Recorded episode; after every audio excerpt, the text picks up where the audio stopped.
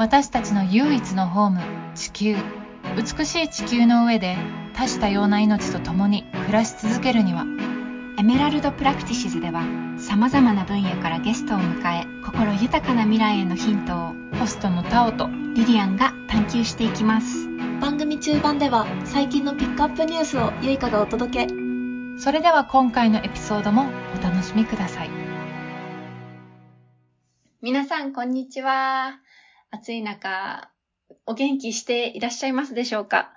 今日はエメラルドプラクティシズ第57回目で、えー、ホストはリリアンになっております。で今日のゲストは、えー気候危機オーガナイザープログラム気候プのスタッフの山崎あゆみさんに来てもらいました。あゆみさん、私は普段ヤーユと呼んでいるのでヤーユって言っちゃうけれども、よろしくお願いします。よろしくお願いします。なんか暑い夏をきっと皆さん過ごしてると思うんですが、ニュースでも7月3日にすごく話題になったそうである、世界気温が過去12万年遡った中でも最高だったと。記録更新をして、で、なんと7月4日次の日にまたその記録を更新して2日連続で記録更新の激アツな地球を今私たち生きておりますが、調子はいかがでしょうか？ヤーユさん。ね、あの、そのニュースもすごい衝撃的だったし、あとは、ね、リリアンは今日本にいないけど、うん。日本でも結構すごい最高気温更新更新みたいなニュースがずっと続いてて、うんうだ東京とかこの前八王子が39.1度ん。うん。なったりとか、いねあと4月16日に群馬県で39.7度とか、うんだからもうほぼほぼ40度だと思うんだけど、そうだね。そう、あの、いや、ほん、本当になんか、歩いてるだけで死にそう。いやーだしうん。7月頭なわけじゃん。うんその、8月とか7月の下旬とかじゃない中でこういう気温になっちゃうと、うん。なんかもう出歩けないし遊びに行けないし、子供たちが歩いてるの見るだけでかわいそうみたいにうん。思っちゃう。犬の散歩も犬もかわいそうだよね。毛、毛皮着てさ、ね地面コンクリートクソ暑いからさ、動物もかわいそうって思ってる。あとなんか、それこそ私まだ相変わらずデンマークの学校にいるんだけど、パキスタンの人とか、エジプトから来た生徒とかとも話してても、もう本当にやばい。あっちも。なんか本当に本当にやばすぎて、で、政府も全然お金持ちの自分たちの仲間のことしか考えてないから、平気でなんか電気とか止めちゃうらしくって、だからこう、病院とかも電気がもう通ってこなくて激アツみたいな。なんか、なんか次元が本当にやばいなって、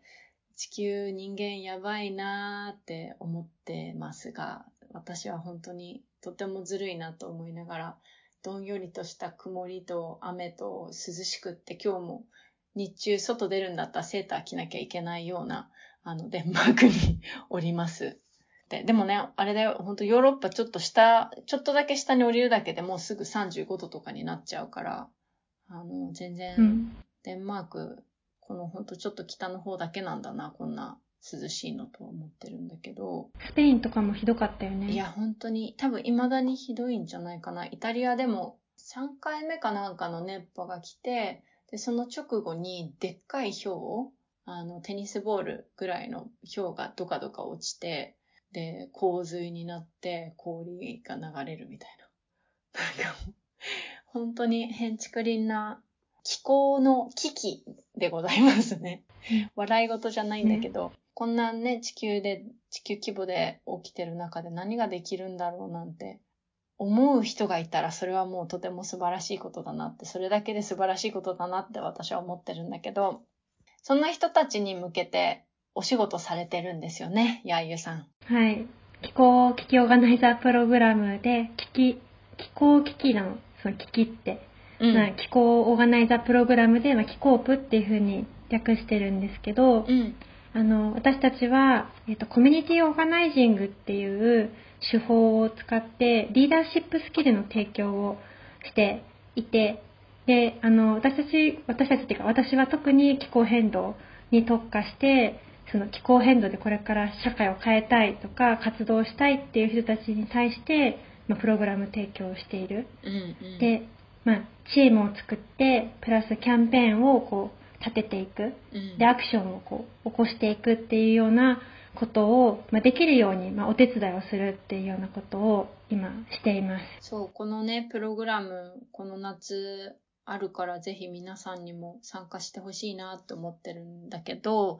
なんか、そもそもさ、やっぱり気候変動とか地球やばいなと思ってライフスタイルもうちょっとエコにしようとかさ、やってるリスナーも多いんじゃないかと思うんだけど、あの、私以上に、私はもうヘナチョコリンなんですよ、最近は。特にこの100人以上の生徒たちと一緒に共同生活して、ご飯も食べさせてもらってるような 環境で生活してるから、あんまりライフスタイル全然できてるわけじゃないんだけど、あの、ヤーユはお家でもいろいろやってるじゃん？なんかう、んそこからなんでこう、オーガナイジング、市民運動とか、みんなが声を上げたりとか、みんなの力を合わせていくことで、ちょっと、もうちょっと大きい期間だよね。ライフ、個人一人一人の変化じゃなくて、そもそも構造にすごく影響を与えている企業とか政府とかそういったところが変わるように市民で立ち上がろうみたいなのに目を向け始めたのかなって思ってて、ちょっとそのね、ここまでの旅をちょっと教えてほしいなと思いました、たどり着くまで。はい。あの、私、まあ、あの、個人でインスタグラムやったりとかしてる中でリリアンとうん。こう出会って行ったりとかして、で、その、ね、最初の個人の、あの、最初の方はもう本当に、そのライフスタイルのことを結構発信してたことが多くて、うん。あの、私、それこそ、まあ今はもうちょっと柔軟にしてるんだけれども、2019年とか2020年とかは、本当にプラスチックを何一つ使わない生活をしていたわけ。すごい、日本ですごいよね、それやるの。そう。で、本当に全然使わないようにしてる。それこそなんか野菜に、たまにこうちょっと紫色のテープみたいなのついてくるじゃない、うん。あの、あああいう、ああいうプラスチックのテープとかぐらいしか許容しないっていう、なんかすごい極端なことをしてたんだけど、2019年とね20年の時には。でも、もともとグレタの存在は知ってて、うん。で、やっぱりちょっと後ろめたさも感じていたし、その後、あの、2019年の終わり頃から、こう、オーストラリアの森林火災の映像を、あの、目にするようになっていた時に、あれ？なんか私が知ってることって別に、あれこれ意味あったんだっけかなみたいにうん結構考えることが多くなっていった。うんそれこそもともとすごく完璧に、完璧にっていうか、なる、その自分の暮らしに、を、こう、完璧にしようと思えば思うほど、その、他の人がやってないことがやっぱ目についちゃうわけで、うんこれなんかうん、脱、脱プラスチックしてる人あるあるだと思うんだけど、うん。うん。その、友達は全然普通に使うし、家族も全然プラスチック普通に使ってて、なんか自分だけ、すごいストイックに頑張ってるみたいなのやっぱり感じちゃったりする中で、うん。そのオーストラリアの森林火災を見たときに、うん。あ、やっぱこれ、ダメだみたいな風にやっぱなったんだよね。うん。うん。これだけじゃダメだってことだよね、きっと。うん。そうそう。うん。で、それこそ、その、もともと、あの、私、喘息を持ってて、小さい頃。うん。で、その、友達がドッジボールしてるけど、私、喘息で、その、遊べなかったりとか、あの、遠足に参加できなかったりとかして、で、そういうのって結構、まあ、バカにされたりするじゃない、その、ドッジボールが、体が弱いこと自体をバカにされたりとか、あと、その、お母さんとかお父さんにすごく迷惑をかけたりとかしてたから、うん。なんかすごく自分に自信がなかったわけね。ちっちゃい頃に。で、その、オーストラリアの森林火災を見たとき、その、やっぱり煙が充満してて、あの、もうオレンジ色に世界がなっていく中で、うん。私、そう、喘息持ってるから、ここじゃ生きられないわって思ったうん。しうん。なんかそのオーストラリアに住んでる子供たちにも、うんその気管支が悪いとか健康状態がそんなに良くない子とかやっぱきっといるわけじゃん。っうん。そうだね。ていうので私と同じようにもうあの状態で生きられないとか苦しいって思ってる子たちがいるんだろうなとかこう想像し始めたらなんかあのすごく悲しくなっちゃって。うん。で、その後だね、なんか、あのグレタの発信とかをもう一回見直して日本が CO2 を世界で5番目に出してるっていうことを知っていやーみたいな。でなんかさこう自分のことをさ被害者だと思ってちょっと生きてたところがあるわけ。うんうん。その体が弱いしあとあのまあジェンダーに関しても自分でこう違和感を感じるところとかがあったりとかしてうん。なんかいわゆるその抑圧をさ受けてるとかちょっと生きづらいって自分が自分はそっち側だと思ってたんだけど、うん。その気候変動を通してむしろ加害者側だったかもしれないみたいなことにこう気づいた時に、なんかすすごい嫌でうんうん。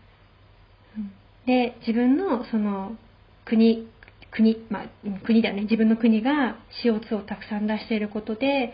その喘息の子供を増やしてるかもしれないとか、うんうん。別に喘息じゃなくてもいいんだけどそのなんていうのかな未来にその希望を持って健康的に暮らせないっていう子たちが増えるっていうのがなんか嫌だったっていうのがあるのかな。オーストラリアの森林火災がすごく大きかった自分の中で、うん私も大きかったな。2020年のほんと1月とかだよねあれ確か。うん、あのそれこそ、えー、と年末年始ね。はもうそのそのニュースでいっぱいみたいな。ね私もそれでインスタグラム、旅の途中、世界一周の旅の途中だったけど、ホワイトボード100均で買って、なんか、バックパックにつけて、毎週金曜日に気候危機についての情報発信インスタに始めてたから。それは私もオーストラリアのあの森林火災がきっかけだった。してたね してたそんな時代が。かリリアン通信みたいな。そう。あの時にはもうすでにさ、そのグレタきっかけで始まった Fridays for Future の若者たちと日本、それで日本で立ち上がった子たちとも繋がってたし、で、リリアンは世界に行って、知識をつけて、この日本の立ち上がってる若者たちの力になるんだとか思ってたんだけどさ、やばい帰るまで待ちきれないと思って。もう、一人でもなんかインパクト、少しでもみんなにこの、なんか立ち上がれてもらえるためにできないかなって思いついたのがあれだった。いやでも今だからそうそうこうやってちょっと話せるけど結構あの時割と本当に真剣にそうなんていうのかな奮い立たせられたというかそうだよね。それこそだってリリアンはさもう国を出るぐらいのつもりでさその行動してるわけじゃん、うん。でも、うんそうやってこう何か自分のコミュニティに持ち帰ろうと思って学びを得ようと思ってこう出てるにもかかわらずそのもうすぐ横でうん。世界がオレンジ色になってるみたいなのがあるって、結構やっぱ焦らされるし危機感を、うん、で本当にもう間に合わないかもしれないみたいなのが、うん。そう本当に感じるよね。間に合わないか感もしれない。感じてたあの時、もうほぼ3年前だよね。もう3年前か。うんは3年前だね頑張ったね、私たち3年間とか言って。で、そっからどうなったの？いやいやは。はい前もちょっと話したかもしれないけど私一番最初はリリアンにメッセージしたのが最初なのよマジで？あ、そう、ま、こうんれ多分3回目ぐらいマジでって言った気がする。リリアンにメッセージをして、うん。そのだそれこそその年末年始にオーストラリアの森林火災があって、うん。もうそれで私は何をすればいいんだみたいな今から考えたらやばいやつみたいなメッセージを送ったわけよリリアンに、うん。でなんかその私は何をすればいいですか？みたいな。リリアンに メッセージを送ったらリリアンが350って NGO のボランティアをおすすめするよっていうふうに教えてくれて、うん。で、その後はなんか、まあ、本当に、N、その350のボランティア登録もしたし、合わせてその Fridays for Future のムーブメントに参加、の20代だったので、うん。してっていう風に、で、Fridays for Future 横須賀に、横須賀って、その Fridays for Future っていう気候若者ムーブメントの、あの、最初は東京から始まったんだけれども、あの、ちょうど横須賀の支部が、支部っていうのかなわかんないけど、横須賀でも Fridays for Future という運動が立ち上がるよっていうのを聞いて、あ、じゃあもうぜひそこに入りますみたいな、もうほんと勢いで全部進んでうん行って、で、あの、小泉元環境大臣に手紙を書こうキャンペーンをして、うん。小泉環境大臣に対してすごいたくさんの手紙を集めてうん送りつけるみたいな、うん そうそういう活動とかを最初してたんしてましたね。ね、本当に、ヤーユは本当に素晴らしいオーガナイザーなんですよ。あの、オーガナイジング、コミュニティオーガナイジングを本当にやってきた人だよねって改めて思う、このスキルをつける前から。まあでもきっと、オーガナイジングを知ってる人たちにサポートもらいながらやってきたとは思うけど、他にも何度も結構いろんなところでパブリックコメント、みんなの声を集めるっていうのをやってきたよね、きっと。やってきた。いねやそれこそほぼほぼずっとリリアンと一緒に活動しているんだけれども、そうですね。あの個人的に個人個人としてあの私の仕事とは関係なく、うん、うん。さっき言ったその小泉元環境大臣に手紙を送ろうキャンペーンの時もあの私は本当に気候変動始めたばっかだったしフライデーズ・フォー・フューチャー横須賀もできたばっかりだったからそれこそまたなんかリディアにメッセージを送って、うんそのこの手紙を送ろうキャンペーンのことをみんなに発あのお知らせしてほしいみたいなこうお願いをして、なその時は多分全然本当ずっとメッセージ上のやり取りだったんだけど、うん。その後リリアンが立ち上げというか発起人として、うん。あの始めたグリーンティーっていうコミュニティうん。そのそこに私もジョインしてえどこまで言っていいんだっけこういうのって長野県のこととか言っていいんだっけうん。長野県に対してそのパブリックコメントを。ダメなことあるのかなって 企業とかダメなのかなとか思ってえ、なんも、なんも大丈夫だよ。だってこれ、何のスポンサーも何もついてないから。その長野県に対しうん。てその温暖、えー温室効果ガス削減目標を引き上げてほしいってパブリックコメント一緒に盛り上げたりね。あとは「ハッシュタグ #NHK は気候変動」を報道してうんうん。のキャンペーンを一緒にやったりとかしたしだからパブリックコメントをたくさん集めたりとかしてなるべくこう、まあ、オンラインだったからね特に。Zoom でしか Zoom というか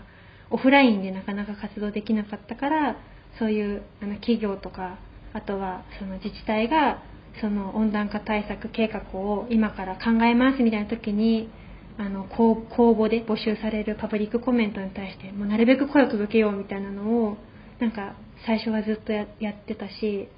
いくつか何度も成功したりして、ね、うん成功したよね。それこそ長野県の CO2 の削減目標引き上げもうまくいったし、それこそ NHK の気候変動報道してっていうのでも、プロジェクトが立ち上がって、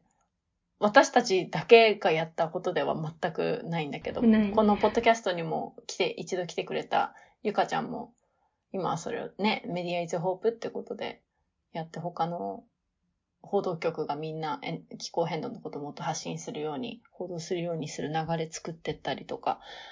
っていうわけでですね、皆さん、これ聞いてる皆さん、私何もできないわ、そんなな才能ないわとか思ってるかもしれませんが、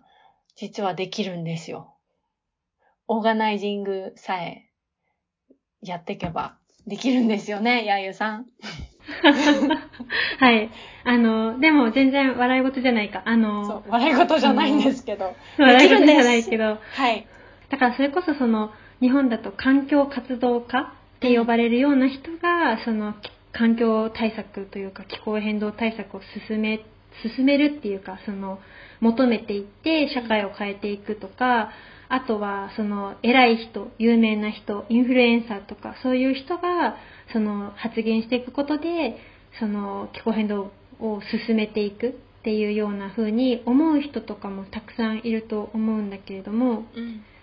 現実やっぱりその例えばインフルエンサーの人が発言して社会が変わるっていうことはもちろんなくってうん。その社会を変えていくって言った時にその市民ムーブメント市民社会がそうだんだんだんだん育っていって大きくなっていくっていうことがすごく重要だと思うんですよね。うん。でその今私が仕事として関わっているのは、えー、と気候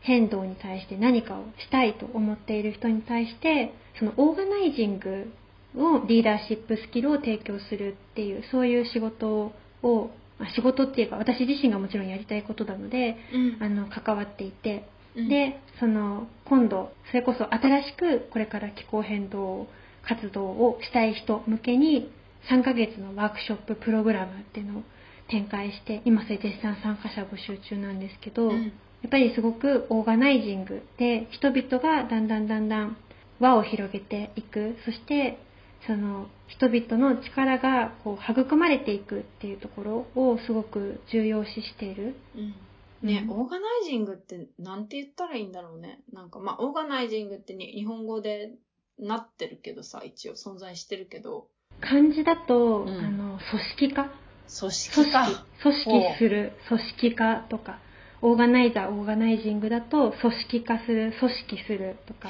いう感じになる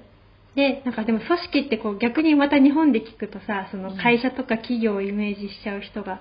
いると思うんだけれども、まあ全然そうではなくって、うん。でただそのたった数人で社会を変えていくとかってすごく難しいうん。よね。でしかもその気候変動っていう風な大きな問題になればなるほどあるいはその気候変動ってやっぱ社会の在り方そのものが変わっていくことだから、うん。社会の在り方を変えていくっていった時にやっぱ数人の人がなんだ発言したりとかスタンディングしたりするだけでは、まあ、社会は変わっていかないっていった時に私たちはその人々の力で、まあ、組織化していって、えー社会を変えていくっていうことが必要だっていうところでそのコミュニティオーガナイジングっていうのはもともとアメリカでこう体系化されてきたんだけれども、うん。えー、とアメリカって人種差別とか階級差別とかっていうのが、まあ、より明確にあると思うんだけれども、移民とかあとエスニックマイノリティとか、まあ、女性とかそういった、まあ、社会的にこう弱い立場に置かれてしまう人たちがやっぱりこう社会を変えていく時に意図的にそのアメリカって多言語多文化だから、まあ、それこそ余計に体系的にそのオーガナイジング組織化していってで社会を変えていくっていう中でそのコミュニティオーガナイジングっていうものがえーできてきた実践されてきたんうん。で、えー、と日本だと2014年にこのコミュニティオーガナイジングジャパンっていうのが立ち上がっていてうん。で日本ももともと私なんか日本でその社会運動ってやっぱ全然イメージつかなかったんだけどそれこそ私があのルーツっていうか自自分の中で大事にしているその原則うんっ。ていうこともあの紐解いていくと公害公害っていうものに対するその市民運動があってうん。でその人々がそれこそ何でもない普通の人たち特に公害運動だと母親たちが立ち上がって声を上げてきたからこそその公害の対策っていうのが進んできたりとかうん。しているっていう中で日本でも昔からその人々が、えー立ち上がってその企業だったりとか大きいものを変えてきたっていうところはあるんだけれどもやっぱりこう意図的に伝えていくっていうのとか体系的に学んでいくとか次世代に伝えていくっていうことにはなってなかったから、まあ、コミュニティオーガナイジングジャパンっていうのが2014年からあってうん。で2021年から気候変動に特化したそのプログラムっていうのができていて私もなんで2021年からうん。あの気候気候活動してますよねっていうところで一緒にやりませんかってこう誘ってもらってこの気候オーガナイザープログラムっていうのをやっている、うん。うん。うんやってみててどう？ん、日本の気候変動運動がううん。あのやっぱり広がりをずっと持ててこれなかったっていうところを痛感していて、まあそれこそその、えっと日本でフライデーズ・フォー・フューチャーがフライデーズ・フォー・フューチャー東京が立ち上がったのって2019年だったんだけれども、2020年からまあコロナに、まあ、オンラインにこう移行していく中で、うんまあさっきも言ったけれどもなかなかこう実際にその地域に根ざした活動とかうん。あのオフラインでその輪を広げていくとかってやっぱなかなかできなかったところももちろんあうるん。けれども、やっぱりその日本の気候変動運動っていうのが結構その単発で生まれては消え生まれては消えとか、うんうんそのやっぱり一部の人たちだけがこう活動しているっていうような状態がずっと続いてきたと思うから、うん。やっていく中でその改めてそのオーガナイジング組織化するっていうことをこう意識していくときにあなんかこれからだなって思っているところうん。うん。これから私たちはだんだんもっと広がりを持ってその社会的なパワーを増していったりとかうん。そのいろんな人々とこうつながって、えー社会の在り方を変えていくためのムーブメントになっていくべきなんだなっていうのを、まあすごく毎日感じながら仕事をしてます。すごい。ありがとう。なんか、うん、私もそのどうやったらこのたくさんの人を巻き込めるような運動って作れるんだろうってすごい 思ってる中でさ、うん、なんか海外のその気候変動の勉強っていうのをちょこちょこ去年も含めてしてきた中で知ったのは、結構その大きくたくさんの人を巻き込めるレベルにたどり着くのに、大体研究と戦略となんかお試しを最低3、4年続けて、やっとなんかこうやったら、こう効果的にみんなを巻き込めるんじゃないかっていうのが見つけられて、で、しかも社会的にタイグッドタイミングでそれがヒットして、やっとボーンと広がるみたいな。で、ボーンってたくさんの人たちが関心持ったタイミングで、たくさんの人たちを巻き込める体系を作れるスキルを持ってる人たちがいっぱい必要なわけよ。うん、で、その人たちをちゃんとトレーニングしといたから、それがちゃんと組織化して運動として回っていくようになったっていうのを知ったから、やっぱり、あの、オーガナイザー、このオーガナイジング、組織化できる人たちっていうのが、本当にたくさん必要だなって思った。そうだね。その気候変動の本当、ジレン、もう永久のジレンマだと思うんだけれども、急ぎだっていうところだよね、気候変動は。本当、うんもう今、今すぐ変わってほしいし、もうほんと待ってられないっていうところとかって切実なところすごくあると思うんだけれども、うん、でもその今リディアンが言ってくれたみたいにやっぱりその変化を起こしていくのって本当は徐々に徐々にちょっとずつやっていかなきゃいけなくて、うん、そのある日一夜にしてガラッと変わっていくっていうのってもう基本的にはないから、うん、そのやっぱり小さいところから始めていってちょっとずつちょっとずつその、まあ、人が増えていったりとかあとは、まあ、コミュニティが新しく生まれていくっていうようなことが起こった上で、こう、土台というか、うん、で、その小さい、小さいその、えっと、最初に立ち上がった人たちが、こう、いろいろ試行錯誤する中で、でも、だんだんだんだん、まあ、仲間とかが増えていく中で、あの、もうちょっとやってみようって言って、こう、大きなキャンペーンにこう、本当は移行していくっていうのが、あの、ステップとしてあると思うんだけれども、うん、あの、日本の気候変動だと、あの、本当に、本当に一番ちっちゃいところから、いや、育て、育っていくというか、始めていくのって、もう本当ジレンマでしかないと思うわけ。うん、で、だから、あの、だからこそ、その最初に、その、人々を巻き込んでいくとか、うん、あの、戦略を立てるとき、ま効果的にその戦略を立てるっていうようなことを最初に学んだ上で始めていって、チームを作っていくとか、チームのさらに2層目っていうふうに私たち言うことがあるんだけれども、うん、2層目の人をこう見つけていって、一緒にこうリクルートしていきながら、だんだんだんだん成長していくっていうようなことを始めていってほしいなと思っているし、あの、そう、なので、それこそ今、その8月に向けて新しいそのワークショッププログラムを準備しているけれども、もう本当にできるだけたくさんの人が今のうちに受けてほしいと思ってて、うん、今、今受けて、その例えば3ヶ月後に何か成功するっていうことってか、やっぱそれでも難しいわけ。うん、で、受けて、そのだんだんだんだん、その、えっ、と、コミュニティが広がっていきながら、その変化を起こしていくから、うん、あの、私はなんかその、まあ、ちょうどその日本でもちょっとずつこうコロナの、えっ、ー、と、まあ、制限とかがこう緩和されていく中で、やっと、オフラインに移行していくことができるし、実際最近その、えっ、ー、と自分たちの自治体を実際に変えていくっていうような動きとかも、ちょっとずつこう気候変動の、まあ、いわゆる活動家の中でこう、試みが始まっているからこそ、なんか今からこう一気にオフラインの動き、そしてコミュニティを作っていきたいっていうのがすごくある。うん、うん、めっちゃいいね。すごいちっちゃいところから日本は始めなきゃいけないってヤユが今言ってたけど、あの、うん、いや、このね、今私インターナショナルピーポーズカレッジっていうデンマークにある寮生の学校にいるんだけど、世界中から生徒が集まって。で、この IPC って私言ってんだけど、この学校は1921年、約102年前に作られた学校なんだけど、ここに、えっとね、1932年、30年ぐらいの時に、アメリカからマイルス・ホートンっていう人がね、訪ねに来たの、活動家の人が、この学校に。で、そのアメリカ人の人なんだけど、その人がここに来て、なんていい学校だと世界中から生徒が集まって平和、世界の国境を越えて平和を築いていくような、なんか友達を作ることを通してそういう平和を築き上げる学校にインスパイアを受け、彼がアメリカに帰って、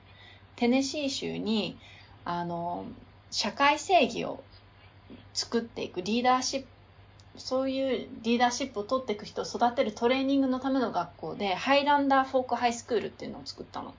この学校にインスパイアされてて。その時は、それこそその、さっき、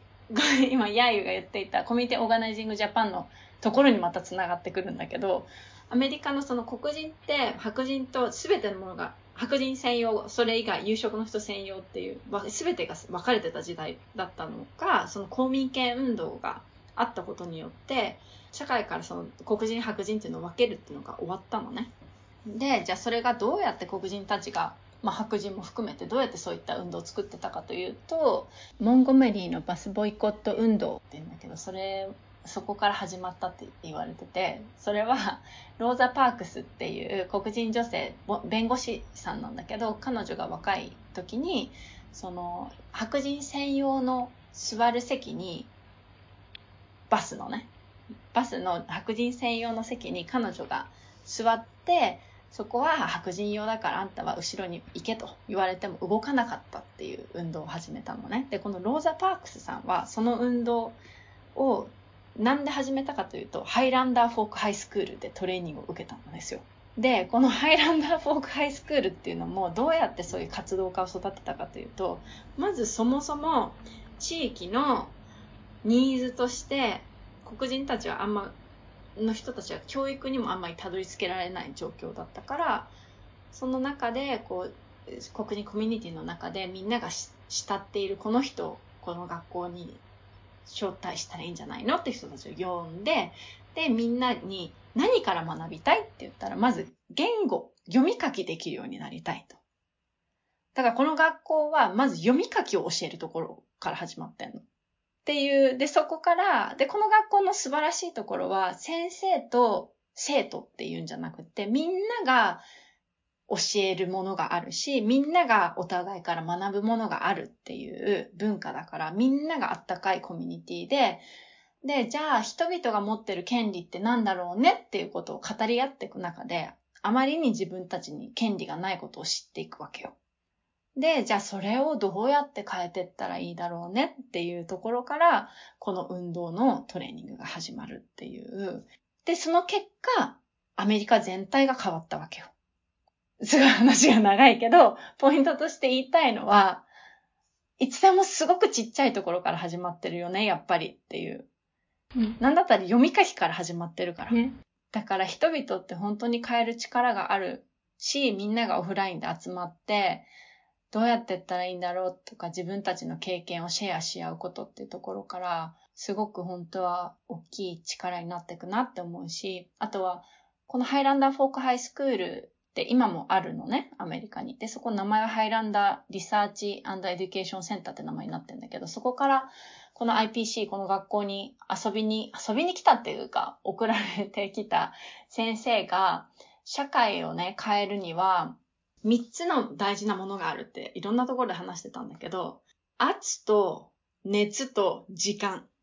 宇宙は全部それで変わるって言ってて、プレッシャー、圧を与えること。で、熱、そこに熱が加わること。で、それに加えてそれが凝縮していくための時間。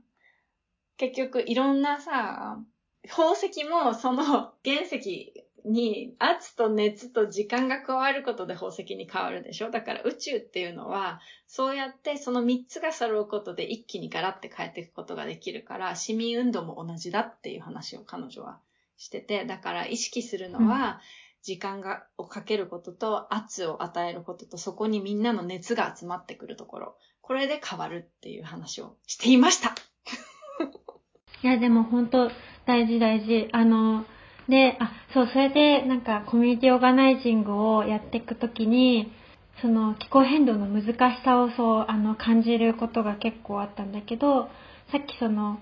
えっ、と、まあ、熱っていう話もあったし、そのみんながまずこう自分のこう何を学びたいのっていうところから始まって、言語を学びたいみたいな。で、そこからだんだんだんだん話していく中で、なんで自分がそのこういう立場に置かれちゃってるんだろうってこう気づいていって、で、また話してこう変わっていくってことだと思うんだけど、うんその、こう思いをたくさんこう共有して聞き合うってさっきリディアンが言ったけど、それすごく大事。で、あの、例えばだけど、そのジェンダーの、その、ジェンダー不平等とかの問題であったら、すごくその、実際に抑圧を受けている人がいるよね。うん、で、あるいはこう、まあ人種差別だったら人種差別の、こう差別の当事者がいると思うんだけれども、気候変動においては、その、なんていうのかな、気候変動をめちゃくちゃダイレクトに、ものすごい被害を受けてしまったみたいな、うん。その分かりやすく殴られるみたいな、そういう被害を自覚している人ってすごく少ないと思うのね。間接的には例えば暑くて熱中症になるとか、その農作物が不作でぶ物価高でみたいなそういう間接的な被害を受けている人はものすごいたくさんいるんだけれども、うん。そのじゃあ気候変動あなた当事者ですかって言った時になかなかちょっと語れないっていう部分とかがある。なんかどうしてもその1.5度目標とか科学の話をこう私たちしがちなんだけれども、うんその実際にあで科学の話をするのはすごく大事なのね。で、うんうん。そのメメディアだったりとかその正しいその事実をこう伝えていくっていうことはもちろんするんだけれどもその人々をこう巻き込んでいったりとかこうチームを立ち上げていく時とかその誰かと一緒に立ち上がろうと思った時はやっぱりそのナラティブをこう共有していく。うん一緒にこう語っていったりとか語ってもらったりとかっていうののそのステップってすごく大事でだからそういう意味だと気候変動のになぜ私が立ち上がってるのか。うん。とか皆さん皆さんっていうか私たちはなぜ立ち上がるのかっていうことをこう考えていくっていうのってすごく大事なんだけれども意外とここが気候変動のと難しいところだなと思って考えてでも、うん。あのややっていくのはそのストーリーナラティブをこう語るっていうことに対しての講義と演習があのワークショップのプログラムを受けるとあってでそこで初めてなんかあのあ私ってこういうこうことを大事にしてるから立ち上がってるんだみたいなことに気づくわけ。うんうん。その今まではその1.5度のそのタイムリミットを超えてしまったらその地球が大変なことになっちゃうからみたいなそういうのがこう活動する時の理由だったんだけどうん。そうじゃなくて私はそもそもどういうことをすごく大事にしている人間ででそれはなぜそう思ったかっていう時のきっかけ、えーその瞬間とかをこう思い出してそうか私はあの、ま、例えば喘息持ってるからそのあの喘息の時にすごい辛いことがあってで乗り越えてお母さんとかお父さんとかとこう分かり合った瞬間があったみたいな、うんうん。そういう瞬間を思い出して、あ、そうか、私って、その社会的弱者に寄り添いたいと思っている人間だったんだ、みたいなことを思い出すわけ。うんうんうんで、それで、まあ、そういう自分の中でナラティブを持つっていうことはすごくパワーになるし、えー他の人にもその、まあ、ナラティブの力で、その、なぜ私たちはどういうことを大事にしてたのかってこう思い起こしていくみたいなのが、その、プえーとリーダーシップスキルの一つとしてあるんだけれども、あのそれを知った時結構目から鱗だったというか私たちはよくそのクライメートジャスティスっていう言葉を大事にしてて、うん。その大事にしててもちろんそうなんだけれども結構その言葉だけをずっと掲げてきたところがあるんだけれどもそれだけじゃなくてもっと公平な社会だったりとか、あの自然との調和とか本当に私たちにはいろんな大事にできる価値観があってうんそうやって一人一人そのなぜその価値観を信じられるのかっていうところの経験ってみんな違うんだよね。っていうのをこうその思いをこう共有し合うっていうところで思い起こしていく中でその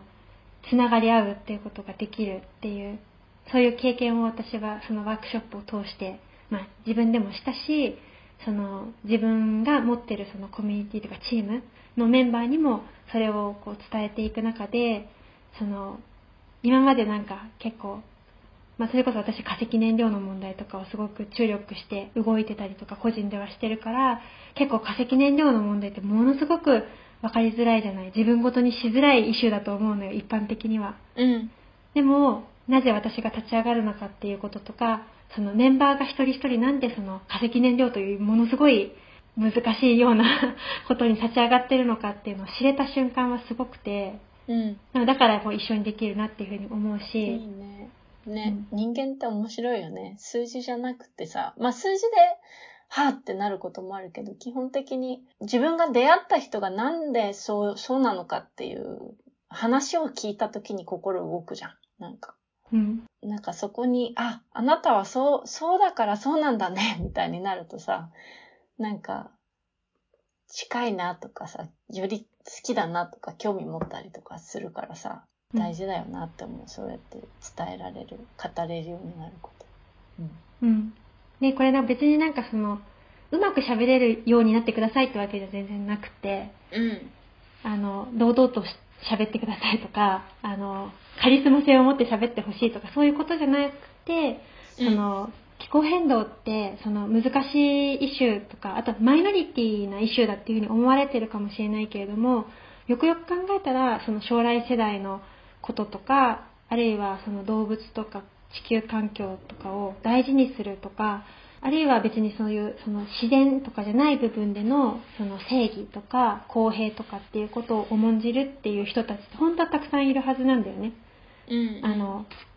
で、そういうその価値観でつながり合うことができる。例えばその気候変動というイシューは難しすぎて、そのちょっとついていけないよっていう人とかもいると思うんだけれども、だからその事実ベースでこうつながろうとすると、あの、つながりきれない人がいるわけよ。うん。でも、その、このナラティブの力の本当いいところは、その価値観で他者とつながるから、その、なんか小難しいこととか、そういうなんか知識がないといけないとかじゃなくても、その、他者をそのオーガナイズすることができる。ううん。うん。研究者じゃなくても、その、他者とつながれるし、一緒に立ち上がろうっていうことができる。うん。それがすごいいいことだと思って。Yes. yes. そう思います、私も。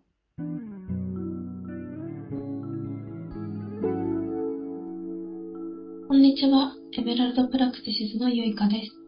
なんと、このニュースコーナーをスタートしてから、あっという間に1年が経ちました。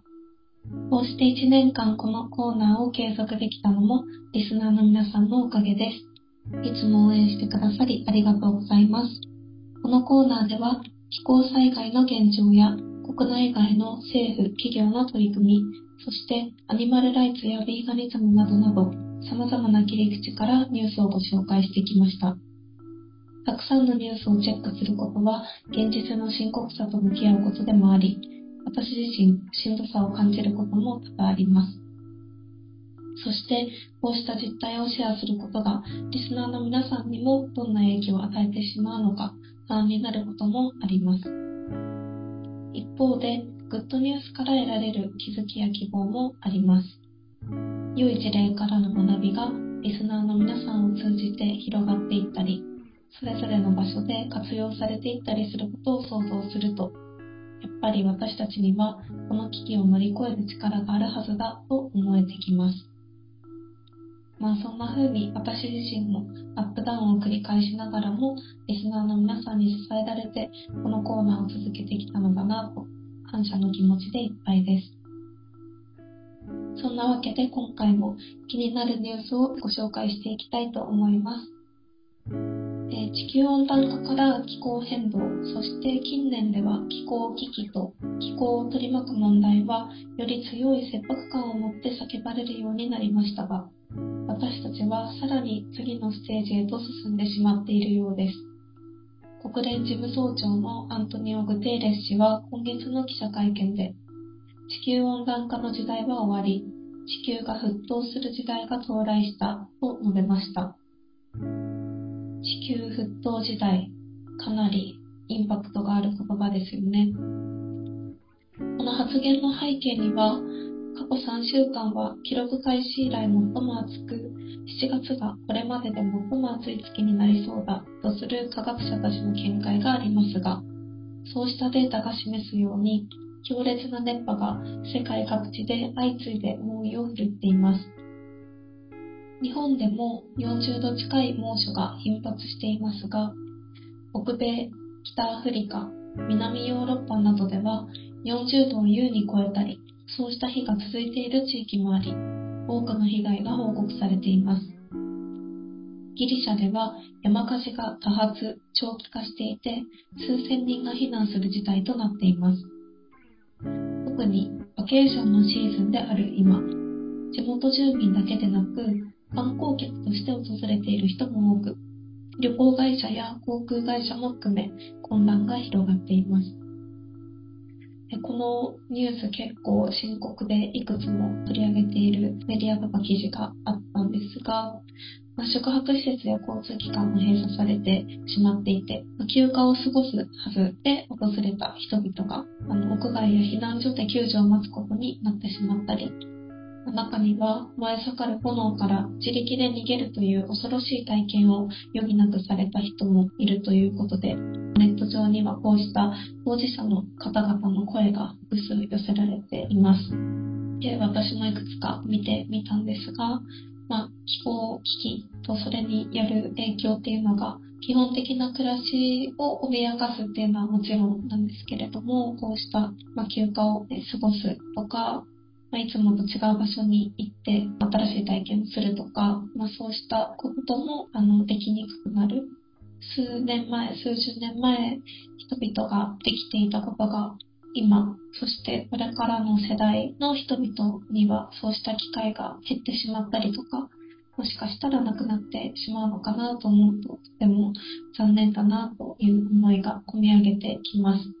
はい。では、次にグッドニュースの紹介です。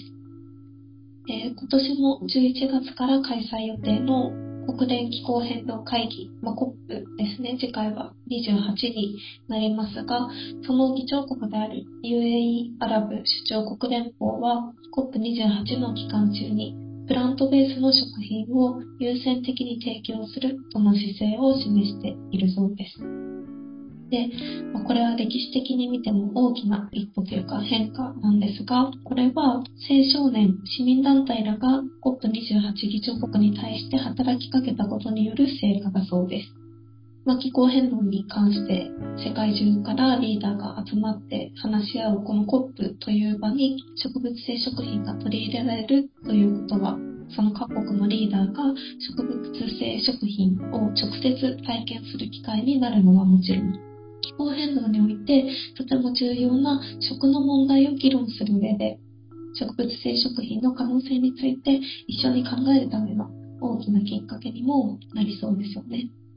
11月、実際に COP が開催される時にこれがどういった影響を与えてくれるのか楽しみに期待したいなと思います。はい。というわけで、気候変動を中心に、それにまつわるニュースをいくつかご紹介してみましたが、いかがでしたか？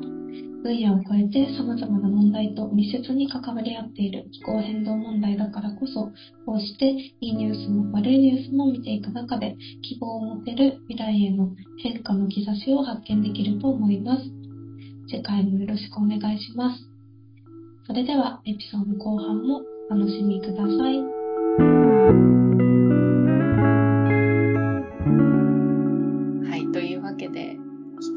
込む自分の物語を語れるようになったりする。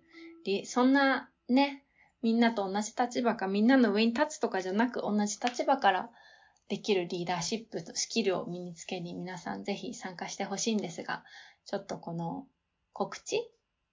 を改めてしてくれますか？あと他にもきっと、やーゆいろんな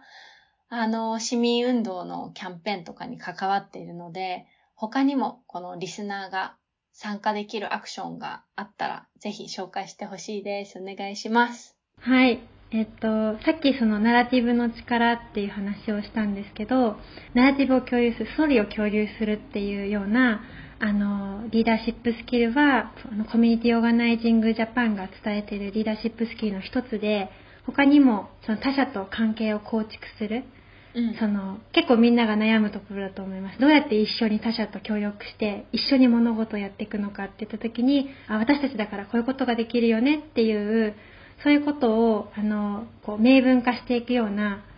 あの他者と関係を作っていく関係構築っていうリーダーシップスキルとか、うん。あとはチームを立ち上げ、チーム立ち上げ、チームビルディングのリーダーシップスキルとか、あとは戦略、アクションのリーダーシップスキルもあるんですね。だから、まあ、今日はそのストーリーの話を結構たくさんしたけれども、まあ、5つ、こう、あの私たちは伝えていく中で、もう立ち上がる、一緒に立ち上がって、あるいは他者と共にこう立ち上がるっていうところから、あの変化を起こすっていうところと、実際に他のさらにもっと多くの人を巻き込んでいくっていうところも含めてリーダーシップスキルっていうものを提供しているんですけれども、はい。えー8月26日に、えー東京都、えーオフラインの会場です。恵比寿なんですけれども、えー8月26日のその東京都恵比寿の会場で1日フルワークショップを行います。うん。で、えっ、と、これ1日でまずフルワークショップでチームを立ち上げるところまでやるんですけど、そこからはあの5回、2時間の短いセッションを5回繰り返して、え1日でまずチームドーンと立ち上げた後に、実際にどのようにこう、どういうところにフォーカスして私たちはどんな人とつながったり、どんな人に対して声を届けていくかっていう、まあ、戦略の下準備みたいなのを5回のセッションでやっていくっていう、そんな、あの、割ともう本当実際に変化を起こしていこうっていうことを前提にした東京都の人向けのプログラムっていうのを今、あの、準備していて、あの、絶賛参加者募集中っていう感じなので、気候危機オーガナイザープログラム、気コープっていうところのホームページのところに、えーその参加者募集のイベントページが貼ってあるので、そこからこうリンクをあの申し込んでいただくと、メールをこうやり取りするような形で、そこからそのプログラムの参加のメールが届くので、一緒にやっていただきたいなというふうに思っています。で、これ東京都在住、在勤、在学の方向けなんですけれども、多分皆さん聞いている人の中で、例えばもうすでにボランティアに参加してるよとか、気候変動じゃなくても社会課題にこう関心のある人たちのコミュニティに所属しているよっていう人もいると思うんですよね。うん。で、そんな人は、ぜひ、意外と気候変動とジェンダー、こう両方関心があって、ジェンダーのコミュニティにいるけど気候変動にも関心があるって人とかも結構いると思うので、うんぜひ、自分は参加できないよっていう方がいたら、情報のシェアもしてくれたら嬉しいなと思っています。うん。ね。あとは？えー最近自分が個人として注目しているところだと、これは、えっと、署名なんですけれども、change.org という、change.org はなんか、有名な、あの、署名サイトだから、もう、あの、エメラルドプラクティシズの聞いているリスナーの方は、あの、一度は目にしたことがあるんじゃないかなと思うんですけれども、赤いロゴが目印の署名サイトなんですけれども、その change.org で、えっ、と、今、あの、気候変動に関する署名が立ち上がっていて、えークーラーの効かない教室を断熱して涼して、涼しくしてください署名っていうのが、あの、あります。はい。で、その気候変動ってもちろんその化石燃料から再生可能エネルギーに移行していくっていうことが、まあ、すごく大事だけれども、それ以外にもその CO2 とか温室効果ガスを削減していくのに断熱ってすごい大事だっていうふうに考えられていて、それこそそのエネルギー消費の3割はその建築物、住宅のあのところからエネルギーを消費していくってこう考えていくと、再エネに切り替わるだけじゃなくて、省エネ、そもそもエネルギーを使わないっていう風にしていくことがすごく大事なんですけど、皆さんも体感で感じている通り、日本の学校が、じゃあ断熱されてるかって言ったら多分されてないと思うんですよね。うん。クーラー、いくら効かせてもクーラー効かないとか、冬、冬だったらめちゃくちゃ寒いとか、皆さんも経験したことがあると思うんですけれども、あの、それをしっかりこう断熱工事をしていくことで、あの、そもそもエネルギーをそんなに使わなくてもいいようにしていく。うんで、お財布にも優しいし、子供たちのその学びの場の環境を良くしていくっていうことにもつながるし、そしてめちゃくちゃ気候変動対策にもなるし、多分その実際に学校がその断熱されていくと、まあ、教育の場がその気候変動対策実施してるっていうことになると思うから自然とそういう気候変動とか、えーいうことにも関心が出てくるお子さんも増えてくるのかななんて思ったりするのでこの署名をめちゃくちゃ推しております。はい。皆さん署名しましょう。署名は多分歯磨きぐらい、歯磨き毎日する習慣にと同じぐらいな感じでしていこうねって私は言ってたと思 そうだよね。う。署名、署名はそんな感じでやってほしいなって思っている名前を、まあ書くだけで賛同するっていう数がこう可視化されていって、あ、こんなに断熱に注目が集まっているのねっていうのを見せていくってすごく、実はものすごく大事なことうん。なので、ぜひぜひ、あの、やってほしいなって、これも、あの、実は、あの、あ、そう、仕事じゃないって言ったんですけど、この署名をやってくださっている方も、この気候危機オーガナイザープログラムをかつて受講した人なんですようんね。うん。はい。っていうので、そう、実際にこういう署名キャンペーンを立ち上げて、実際に学校を変えていくっていうような動きをこう生み出そうとしているっていうところで、あの、はい。あの、ぜひぜひ応援してほしいなって思っています。はい。はい。あともう一つあって、350 New Generation という、さっき私が紹介した、その350っていう環境 NGO のボランティアチームがあるんですけど、まあ私もそこのメンバーでもあるんですけれども、350 New Generation というチームと、あとは Fridays for Future という、その気候若者ムーブメントのリーダーたちが、こう、合同でやってるキャンペーンがあって、うん。えー地球にプラスなインシュランスキャンペーンって言うんですけど、えーインシュランス保険なんですけどあの金融機関でもある損害保険うん。が、まあ、気候変動と実は深い関わりがあってっていうところでその損害保険会社が気候危機対策をあのもっとしてほしいっていうところを後押ししていくための、まあ、企業の方針をもっともっと向上させるためのキャンペーンっていうのを展開しています。うんで、えっと地球にプラスなインシュランスってツイッターがあるので地球にプラスなインシュランスって検索してもらって、えっと、定期的に勉強会というかそのアクションに参加してもらうためのオープンミーティングっていうのをやったりとかあともう直接こういうことやってくださいっていう発信をしているのでフォローをぜひぜひしていただけたらなと思っていますはい。実はこの損保っていうとってもマニアックに見えるんですが、実は深いつながりがあるので、なんで損保って思ってる人はぜひぜひ、それも含めて見てみてください。はい、多分ねすごいその損害保険のことと気候変動のことを考えていくときに、まあ、お金の流れのことを考えるんですけど、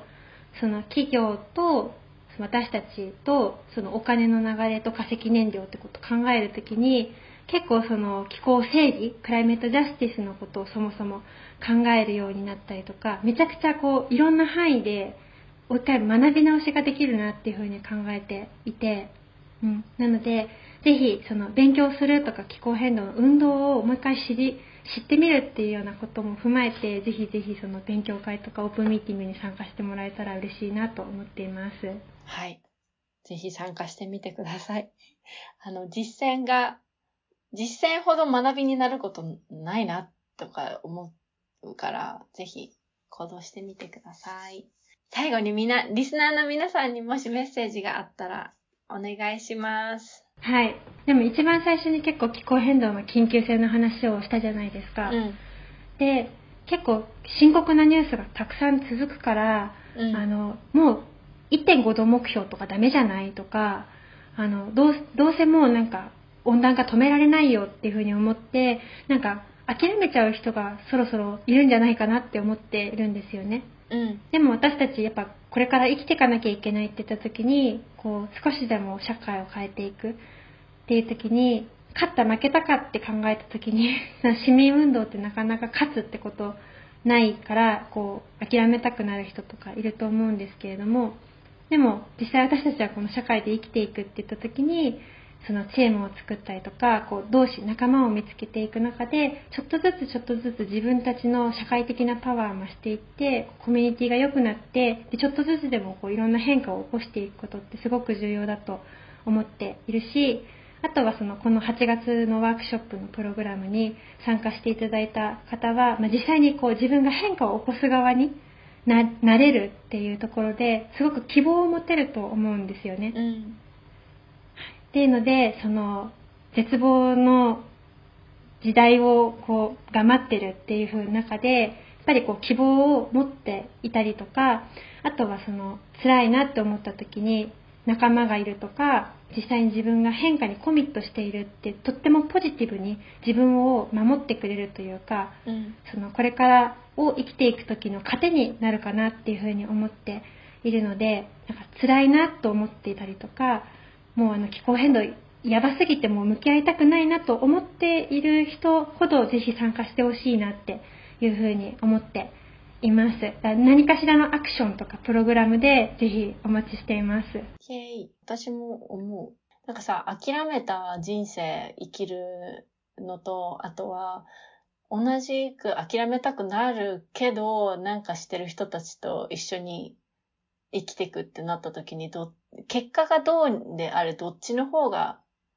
自分生き生きしそう？みたいなさ、考えたら、なんか結構どっちかって結構はっきりしてる自分の姿が描けると思うんだよね。